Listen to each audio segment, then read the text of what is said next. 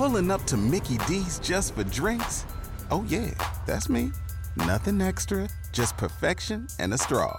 Coming in hot for the coldest cups on the block. Because there are drinks, then there are drinks from McDonald's.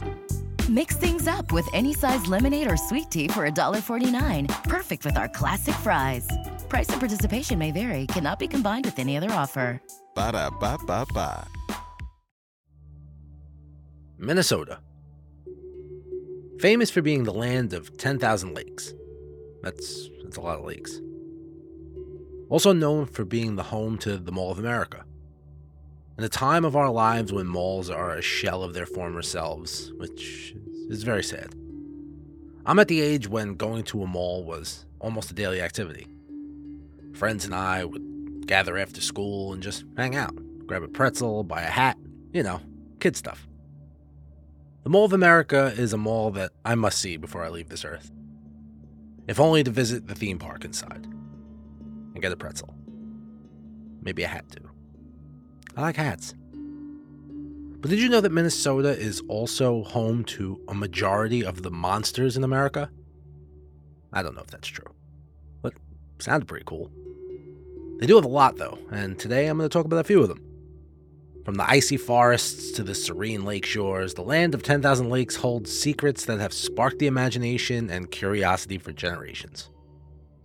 Do you believe in ghosts? No. Do you believe in monsters? Join me on a journey through America's dark and haunted past as we explore the ghost stories and folklore that have been passed down for generations. What scares you? Let's find out. I'm Christopher Feinstein, and this is Haunted American History. Many people have ventured out into secluded areas with names like the Lost Highway and Lake Seven in search of the legend of the hairy man of the Vergas Trails over the last five decades. There are countless haunted stories of the Vergas Trails, such as glowing headstones, ghosts of little kids leaving their handprints on cars, and cults chasing people. But the hairy man, he stands out among them all. The hairy man of the Vergas Trail has caught the attention of some famous outsiders. You could say that Hollywood has been taken by the hairy man. Hmm. That's pretty funny. In an effort to discover what is behind all the hairy man claims, the cast and crew of the show Haunted Highway visited the small town of Vergas. Jael DePardo and Devin Marble conducted street interviews in Vergas for a day. Then they conducted their own overnight investigation of the hairy man in the wilderness of southwest Vergas. Many animal attacks in the area have been attributed to the hairy man, which is described as an aggressive 8 foot tall humanoid. When Jael and Devin reached the last known location of the beast, they found some compelling evidence that this giant may not be a myth after all. Why is the legend of the hairy man so popular? Well, in order to find the answer to that question, one has to go through as many twists and turns as the trails themselves. It's easy to get lost as one story leads to another. But one thing is certain the hairy man has captured the imagination of locals. And with the premiere of Haunted Highway, the entire nation was going to wonder about it. From the pages of the Vergas Archive, this newspaper has been in contact with about a dozen people from around the area who have reported encounters with the hairy man of the Vergas Trails. The beast has a humanoid appearance, ranging from 7 to 8 feet. Shaggy, long haired characteristics are described in each account, along with a musky odor. More than a couple of times, the hairy man has been reported barefoot, which is particularly noticeable during the frigid winter months. Neither the first reported sightings of the hairy man nor the origin of this legend are known. It is thought that the hairy man first appeared in the late 1960s, but no one knows why. I heard about the hairy man legend when I was growing up on the Vergas Trail, said Patty Heath Gordon. Young explorers have been drawn down to the hilly, deeply wooded Vergas trails because of their minimal maintenance roads and dirt trails. In the 1970s, numerous sightings of the hairy man fueled the legend. Among them is lifelong resident Cheryl Hansen, who encountered the beast while snowmobiling with her cousin in 1972. Hansen and her cousin were snowmobiling off the Vergas trails off County Road 130, just off of what is known as the Lost Highway. When the duo circled an old desolate cabin with their sleds, their winter afternoon enjoyment was suddenly cut short. A beast like creature emerged from the cabin as we snowmobiled around it, holding a huge stick, Cheryl Hansen said. I was trying to rationalize what it was, but what really stood out to me was its bare feet in the snow. It had very broad shoulders, and I was trying to wrap my head around what it was. We took off quickly and went back to tell the adults. Although the adults were not convinced of Hansen's ordeal, it remains a lifelong mystery for her. I know what I saw that day, she said, and it wasn't human. In an ironic twist, Hansen owns the land where she saw the hairy man, and even has a cabin nearby. Even to this day, I can't drive out there at night alone, Hansen said.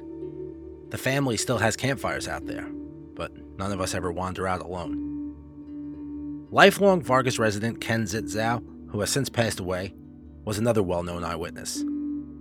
Zitzow, who was a regular visitor to the Vergas Trail, returned home one night very shaken after traveling on them. The hood of his car had a large dent, which was said to be caused by a large, hairy creature that jumped on it and began smashing its fists against it. Even though sightings have decreased since the 1980s, some Vergas residents still feel a creepy feeling that there are eyes watching them from the deep woods of the Vergas trails. Skeptics around the world have been searching for concrete evidence for decades in hopes of finding a Bigfoot or a hairy man. The hairy man legend has mostly been supported by eyewitness accounts, but now there is some concrete evidence to back it up. An old resident of the town brought back a shocking artifact to Kim Doyle, the owner of Vergas 66 gas station. In front of her that day was a humanoid skull of unknown origin, one that doesn't have the characteristics of humans or primates. According to the skull's owner, an anonymous man, one of the oldest families in Vergas found it south of town, Doyle said. The skull has been in his possession for five or six years, and the family that gave it to him owned it for many years before that. In the Klondike, or Old Vergas Trails, is where most of the hairy man sightings occur. They thought it might be the hairy man offspring, she said. Whatever it is, it doesn't look human. I certainly don't know what it was. There are humanoid features on the skull, including its eye sockets, teeth, and even three or four intact vertebrae. In addition, there are plenty of features that do not resemble those of humans or primates. Vegetation is stuck to the back of the skull, suggesting that it was unearthed in a swampy area. The skull has never been tested by its owners, and very few people are even aware it exists, which makes the discovery of something as strange as it is, in the same area as the hairy man sightings, even more intriguing. Legends are usually accompanied by hoaxes, which can be as creative and well done as Hollywood special effects. Cryptozoologist Ken Gerhard said that there are several features that are either missing or in the wrong place for it to be an arthropod. While Gerhard isn't an anthropologist or an expert on defining skull features, he has considerable experience researching Homo sapien and primate artifacts, which is necessary for cryptozoology. As soon as I saw the skull, I noticed that it had a number of unusual features, he said, or at least 10 to 12 noticeable characteristics that are not typical of a hominid. The face of the skull does resemble human, but the cavity is too small to contain a large brain. There is no nasal cavity bone, and the eye sockets are smaller than those of a hominid. However, Gerhard said he could not conclusively determine whether the skull was real or a well produced fake. The only evidence I have is photos, which makes it difficult to make a solid determination, Gerhard explained. I have seen many ingenious manufactured products in my time in this field. I know one thing for sure, though it looks bizarre and strange. The legend of the hairy man also features a well known hermit who lived for decades in the Vergas Trail area. His appearance was that of an unkempt man with long and straggly hair, and he was aggressive with people who he thought were trespassers. He was exiled from his family as a child, and he lived in the wilderness for most of his life, said Vergas resident Rob Arnett. His parents owned a significant portion of the land surrounding the Lost Highway, and they sold it off over time. It was still his family's land, so he got pretty aggressive with people. According to Arnett, he lived off the land, never took a shower, and always wore furs. A powerful force nearly pushed Arnett's heavy 1973 Chevy Malibu into a ditch on the trails. I don't know what it was, he said. According to another combo hermit and hairy man legend, the beast lived in Old Man Bunley's shack, located on the Vergas trails. During the 1940s or 1950s, Bunley lived in a shack partially built into a hill. His shack burnt down after his death. Despite this, Vergas Trails adventurers would camp near the old cabin because it was said that the hairy man lived there. The hairy man was supposed to live at Old Man Bunley's cabin down a creepy road, said Heath Gordon. I've never seen him or heard anyone else who has, but the legend just grew. It's eight or nine miles from the cabin where Hansen and their cousin on their snowmobiles saw the hairy man for the first time. There are many eyewitness accounts, and a dozen came forward during the production of the sci fi investigation, Haunted Highway, along with a possible skull and stories about what the hairy man is. It seems that everyone in town wanted to talk to the production crew. But even with all the naysayers and a town full of skeptics, some do not venture alone out into the dark, narrow passageways of what is known as the Vergas Trails. Hey, folks. Uh, I'm not going to go into the long thank yous for everyone that I normally do in between stories, something like this. I'm going to keep it short. I just wanted to bring to everyone's attention that uh, my YouTube page. I keep saying, telling everybody my YouTube channel, oh, the link's in the show description. But the link, yeah, the link's there, but it's not the link to the correct show page. Someone brought it to my attention. Someone sent me a message. It was like, hey, Chris, uh, trying to click on the sh- the YouTube link and it's not bringing me anywhere. And uh, they're like, "Oh, maybe it's me." No, no, no, no, no, no. It's not you. I assure you, it was me. It was something I did wrong. So that was the link to my YouTube page before I changed the name of my YouTube page to it used to be, you know, YouTube slash Haunted American History Podcast, but then I was like, wait a minute, I'm not doing my podcast on YouTube, so people are gonna think that. I don't want them to think that I'm doing like a kind of a different thing, like mostly like review stuff of like haunted attractions and theme parks and kind of the things that I like. It's more of a personal page for me. So it's Chris underscore, I think like HAH is what it is now, but everyone was clicking on it. And it was just bringing them to something that doesn't exist. So I've updated it, and going forward, it will be the correct YouTube link if you are looking for me there. And uh, yeah, I know I said this wasn't going to be long winded, but hey, look at that. I'm a liar. Alrighty, let's keep going with Minnesota. Thank you, everybody. Thanks for the reviews and the, the all the, you know, all the stuff I thank you about all the time. Thank you, thank you, thank you, thank you, thank you. And uh, let's keep going, Minnesota. Later. Hey, folks. I've got a nice little factoid for you guys. Do you know that one in five Americans have learned a new language on their bucket lists? If that's you, which odds are one in five, make 2024 the year you finally check it off the list with Babbel. Babbel's quick 10-minute lessons are handcrafted by over 200 language experts to help you start speaking a new language in as little as 3 weeks. Don't pay hundreds of dollars for private tutors or waste hours on apps that don't really help you speak the language. And if you struggle with pronunciation, like old Chrissy over here, Babbel will work miracles. Head on over to babbel.com slash haunted for a special deal for my listeners. Right now, you can get 55% off your Babbel subscription, but that's only for my listeners at babbel.com slash haunted. That's B-A-B B-E-L dot com slash haunted. Rules and restrictions may apply. Pulling up to Mickey D's just for drinks? Oh yeah, that's me. Nothing extra, just perfection and a straw. Coming in hot for the coldest cups on the block. Because there are drinks. Then there are drinks from McDonald's. Mix things up with any size lemonade or sweet tea for $1.49. Perfect with our classic fries.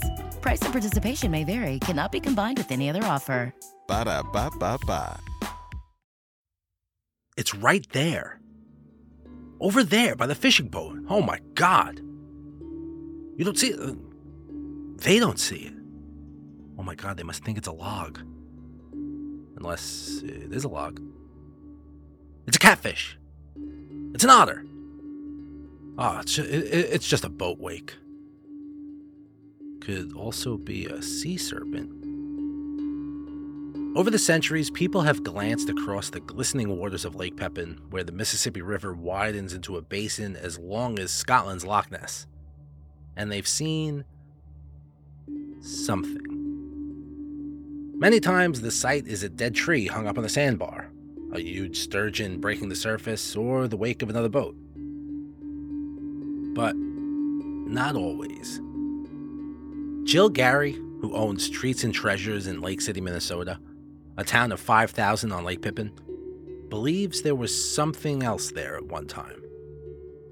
Gary sells t shirts, bibs, mugs, and candy depicting the friendly Pepie. On his sparkling paddy wheeler named Pearl of the Lake, Larry Nielsen offers tourists excursions out every day. But he also doesn't know. According to www.peppy.net, he offered $50,000 as a reward for anyone who can provide undisputed evidence of the existence of the real life creature living in Lake Pepin. So far, there hasn't been a single claim. Although he added, half laughing, that's what my wife's worried about. The reward is undoubtedly a publicity stunt and has drawn some national attention. But Nielsen also wants proof because he has seen things he can't explain. He saw this wake 200 some feet long and 2 feet high going upstream. Upstream! On a calm lake. In 2009, he saw a log in the water, and he knew it was a log.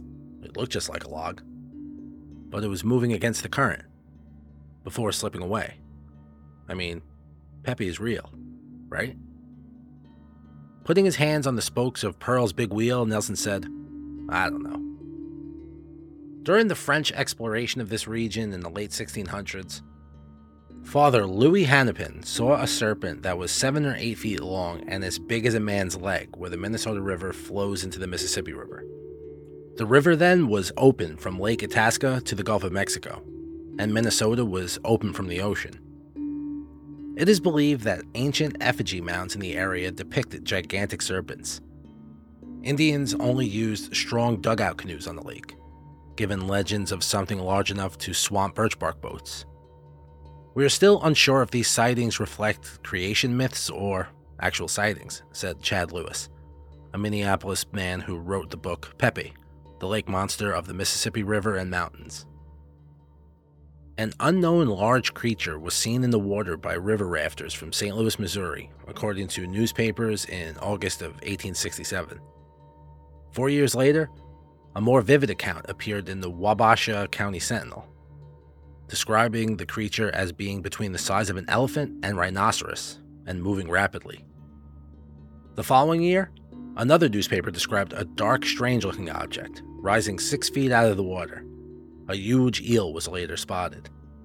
According to local legend, a young man named Ralph Samuelson saw a creature glide across Lake Pepin one moonlit night in 1922 and thought, why can't I do the same? A few months later, he invented the sport of water skiing I know what you're thinking. Almost certainly not. Except that Samuelson did invent water skiing, and Lake City is known as the birthplace of water skiing. When Larry Nielsen brought Pepie back to life, some feared people would think we were foolish, or they'd be scared to go in the water, said Gary, the shopkeeper. But we see Pepie as a shy creature. It won't bite. 20 years ago, Chad Lewis was pursuing a master's degree in psychology driven by the question what makes people believe in the strange and unusual? While growing up near Elmwood, one of three Wisconsin towns, along with Campbellsport and Belleville, that claim to be the UFO capital, we'll cover those when uh, we come around to Wisconsin. He had ample reason to ponder that question. In addition, he had ample reason to earn a living. So he became a grant writer, he wrote books, and he lectured on folklore on the side. It's a, probably a pretty good gig. He eventually became a full time folklorist. Come on, how, how does a guy do that? Collecting legends and accounts of curious experiences from all over the world. Hmm. That's probably how. You have to travel. I don't really like planes. It also doesn't hurt that he looks like Sean Penn. I do not look like Sean Penn. Alright, well, I guess I'll stick with this. What makes someone believe in the weird and unusual? Personal experience, he replied or just knowing someone who has. Lewis's research intrigues him even more. The more educated people are, even if they don't believe in something, they are more likely to believe in the possibility of these things. Our awareness of what we don't know has increased the more we learn. Regarding the existence of legends, he has always taken a 50 50 stance, which he calls simple, safe, and accurate. When asked about Lake Pepin a few years ago, he blurted out that he was tipping towards 75% that something unidentifiable is there. But what that thing is, he has no idea. But there's something big and real here, he says. It's a sturgeon. It's always a sturgeon. Until it's not. What else besides largemouth and smallmouth bass, walleye, black crappies, sturgeon, northern pike, bluegill, and yellow perch is in this lake? What does it eat? Does it need to pop up and breathe? Is it a bottom dweller? An ancient dinosaur? A large eel? Alligators can grow up to 10 feet long and weigh 300 pounds. And did I mention their broad snout and double row of sharp teeth? Did I mention that alligators live in the lake? And whether or not that they account for Pepie? Last but not least, the sightings over the centuries indicate reproduction, so there must be multiples, right? Lewis said that he has more questions than answers today, which is fine with him. But it's funny how we need to believe in some things out there, he said. For him, legend provides the opportunity to experience adventure, a motivation he encourages others to adopt as well. You might find yourself in a new place, learning new things, or just moving far enough out of your comfort zone to discover a fresh context for your life when you search for Pepie, for Bigfoot, a UFO, ghost, or just an unfamiliar horizon. And if none of that works for you, you could just go and spend a day out on a beautiful lake. The Wendigo was gaunt to the point of emaciation, its desiccated skin pulled tautly over its bones. With its bones pushing out against its skin, its complexion the ash gray of death, and its eyes pushed back deep into their sockets. The Wendigo looked like a gaunt skeleton, recently disinterred from the grave. What lips it had were tattered and bloody, its body was unclean and suffering from suppurations of the flesh, giving off a strange and eerie odor of decay and decomposition, of death and corruption. Quoted from Basil Johnston, Ojibwe teacher and scholar, Ontario, Canada. In the northern woodlands of Minnesota and Canada's central regions, as well as the forests of the Great Lake region, there lies tales of a malevolent being referred to as the Wendigo. It is said to have both monstrous and human features, and it can inhabit a human being and convert them into something abominable, like a snowman. This creature is known for its cannibalistic nature, bloodthirsty behavior, an insatiable desire for wealth, and just not really a nice guy. Additionally, those familiar with the entity call it Wendigo, Wentico, when Tiago or Wetigo, each meaning the same thing the evil spirit that devours mankind.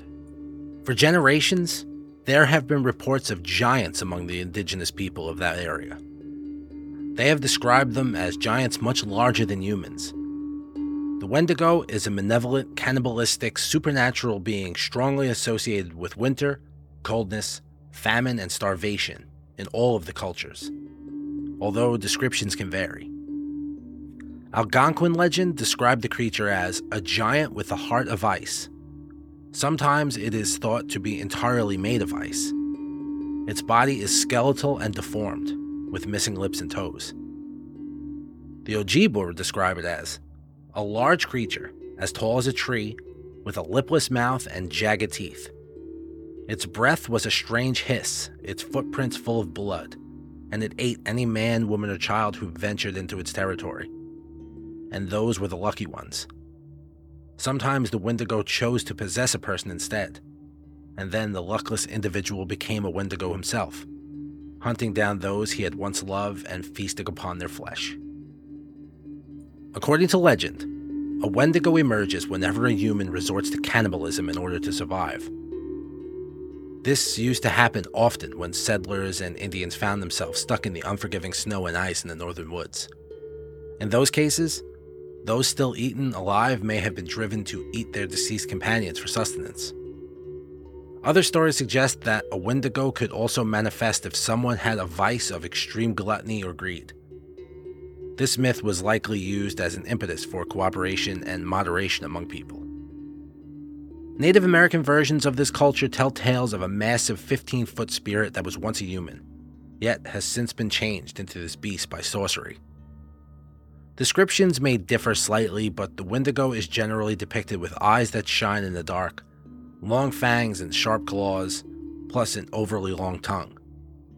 It is said to possess sallow, yellowish skin or be covered in matted fur. Several supernatural powers are attributed to it as well, like being stealthy and able to hunt its prey without a miss, knowledge of every corner of its surroundings, and control of the nature's elements by using dark arts. It is also represented as gluttonous, yet starving. According to legend, Wendigos are cursed to wander the land continually seeking to satisfy their voracious appetite for human flesh and if there is nothing left to eat, they starve. I'm like the Wendigo of Chips Ahoy. I can't stop. The Wendigo legend gives its name to the modern medical term Wendigo psychosis. Some psychiatrists view it as a syndrome that creates an intense desire for human flesh and an extreme fear of becoming a cannibal. Listen, I have the cure for this. Don't eat people. Ironically, this psychosis usually affects people living near the Great Lakes of Canada and the United States. It tends to occur during winter months when these people are isolated by heavy snowfall. Symptoms include reduced appetite, nausea, and vomiting. Eventually, the individual develops a delusion of transformation into a Wendigo monster. People who suffer from this disorder often perceive others around them as edible while feeling great apprehension at the prospect of becoming cannibals themselves. Hmm. People who were suffering from the Wendigo psychosis were typically treated by traditional native healers when they showed signs of the condition. What kind of signs are those? I mean, you just start eating your friend and it's like, oh, Jimmy's got the psychosis today. Historically, possessed people were executed if these attempts failed, and they began to threaten others or act violently and antisocially. This psychosis has been reported for hundreds of years. This is the most terrifying thing that I've ever talked about on this podcast. A Plains Cree trapper from Alberta named Swift Runner suffered one of the worst cases in 1878. A Hudson's Bay Company trader, Swift Runner, was married and a father of six children. He served as a guide for the Northwest Mounted Police in 1875. During the winter of 78 and 79, Numerous Cree families, including Swift Runner and his own, faced starvation. Unfortunately, his eldest son was the first victim of starvation. This led Swift Runner to succumb to Wendigo psychosis, and instead of traveling 25 miles to acquire food from the Hudson Bay's company post, he decided to kill the rest of his family and himself consume them. He ended up confessing to these murders at Fort Saskatchewan and was executed by authorities. In the late 1800s and in the 1920s, a Wendigo was reported to have made several appearances near Roseau in northern Minnesota. Each time it was reported, an unexpected death followed, and then it disappeared. Famed Oji-Cree chief and medicine man Jack Fiddler gained a reputation for successfully combating Wendigos. It is said that he defeated 14 Wendigos during his lifetime, some of which had been sent by enemies, while others were family members with an unquenchable craving for human flesh. As resources dwindled in trading expeditions, Fiddler's own brother, Peter Flett, was claimed by the Wendigo psychosis before he could be saved. The Wendigo legend was recognized by Hudson Bay's company traders, the Cree, the missionaries, sometimes dismissing it as mental illness or superstition. Nevertheless, there are reports from the company's records that detail occurrences of people turning into Wendigos and devouring human remains. Canadian authorities arrested Fiddler and his brother Joseph for murder in 1907. Jack committed suicide, but Joseph was tried and sentenced to life in prison. He eventually received a pardon, but died three days later in jail before learning of it. During famine, the Assiniboine, Cree, and Ojibwe perform a satirical dance to emphasize the seriousness of the Wendigo taboo. Native Americans came into greater contact with Western ideologies during the 20th century, resulting in a sharp decline in Wendigo psychosis cases. However, Wendigo creature sightings continue to be reported, particularly in northern Ontario, near the Cave of the Wendigo, and around Kenora, where traders, trappers, and trackers have allegedly spotted it for decades. It is still widely believed that the Wendigo roams the woods and prairies of northern Minnesota and Canada. Kenora, Ontario, Canada has been dubbed the Wendigo capital of the world for many years. Sightings have continued well into today. Whether these creatures are products of imagination or glimpses into the unknown, one thing is certain the mysteries of Minnesota continue to captivate and intrigue us. So remember, the world is full of mysteries that deserve exploration. So until next time, keep exploring, wondering, and keeping your imagination alive. You never know what you may come across. I'm Christopher Feinstein, and this is Haunted American History. I'd like to give a shout to my newest patron, David. Thank you so much for joining the Patreon, and my first uh, international member of the Patreon, all the way from New Zealand. So thank you so much for joining. Your support means the world to me. Um, if you guys want to check out the Patreon, patreon.com slash haunted American history, early releases and ad-free episodes, and little shout-outs here. Thank you all so much again. Later. Oh my God, what wonderful stories. I, I'm such a big fan. I live in the New York area. Mommy loves you, baby.